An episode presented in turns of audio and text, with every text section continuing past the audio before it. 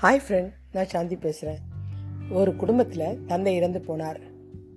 வயதுக்கு வந்த மகன் குடும்ப பொறுப்பை ஏற்றுக்கிட்டான் அப்பா இறந்த அப்புறம் அவருடைய டைரியை பார்க்குறான். கொஞ்சம் அதிர்ச்சி ஆயிடுச்சு. அதில் நண்பரிடம் ஒரு லட்சம் கடனாக வாங்கியிருக்கிறத அப்பா குறிப்பிட்டிருந்தார். அவர் கடன் வாங்கிய விவரம் குடும்பத்தில் யாருக்குமே தெரியல. இறந்த போதும் சரி இறந்த பிறகும் சரி கடன் கொடுத்த அந்த அப்பாவின் நண்பரும் வேறு வேறு இடத்துல அந்த மகனை பார்த்துட்டு தான் இருக்காரு. அவரும் இவங்கிட்ட நலம் விசாரிக்கிறதோட சரி. அவரோட அப்பா வாங்கின கடனை பற்றி எதுவுமே பேசல. அது இவனுக்கு ஆச்சரியமாக இருந்தது. இருந்தாலும் தந்தையோட நண்பரை தேடி போய் பார்க்குறான் சந்தித்து விவரத்தை சொல்கிறான் அவர் மெதுவாக சொல்கிறாரு உங்கள் அப்பா எனக்கு பல நேரங்களில் உதவி இருக்காரு. அவர் ஒரு சமயத்தில் உங்கள் அம்மாவுக்கு உடல் நலம் பாதிக்கப்பட்ட போது கேட்டார் கொடுத்த. அதுக்கு எந்த ஆதாரமும் என்கிட்ட இல்லை. திடீர்னு உங்கள் அப்பா இறந்துட்டாரு. இந்த நிலையில் எந்த ஆதாரமும் இல்லாமல் உங்கள் அப்பா என்கிட்ட கடன் வாங்கியிருக்காருன்னு கேட்குறது மனசு எனக்கு வரல. அதுக்கு முக்கிய காரணம் கடன் வாங்கும்போதே இது வீட்டுக்கு தெரிய வேண்டாம்னு சொன்னார்.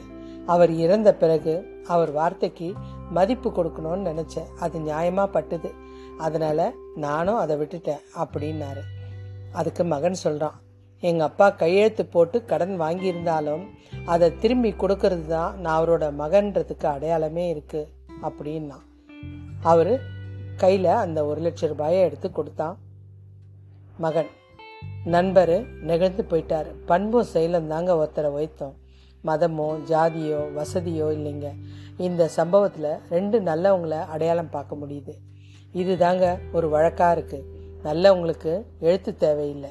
கெட்டவங்களுக்கு எழுதியும் பயனில்லை. ஒருத்தன் நல்லவனாகவும் கெட்டவனாகவும் உருவாக சூழ்நிலை தாங்க பெரும் பங்கு வகுக்குது. தப்பு செய்ய சூழல் அமையாத வரைக்கும் எந்த ஒரு மனிதனும் நல்லவன் தான் அப்படின்ற ஒரு வாக்கியமும் இருக்குது சேத்துல செந்தாமரையா வளர்கிறது தாங்க முக்கியம். தப்பு செய்ய வாய்ப்பே கிடைச்சோம்.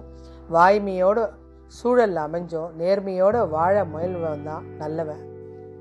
அதனால் நம்மளை பொறுத்த வரைக்கும் நம்ம மனசாட்சிக்கு துரோகம் பண்ணாமல் வாழ்ந்தாலே போதும். இதனால் எத்தனை குடும்பங்கள் நடுத்தருக்கு வருது. அதனால் சிந்தியுங்க. மீண்டும் ஒரு நல்ல தலைப்பில் இணைவோம்.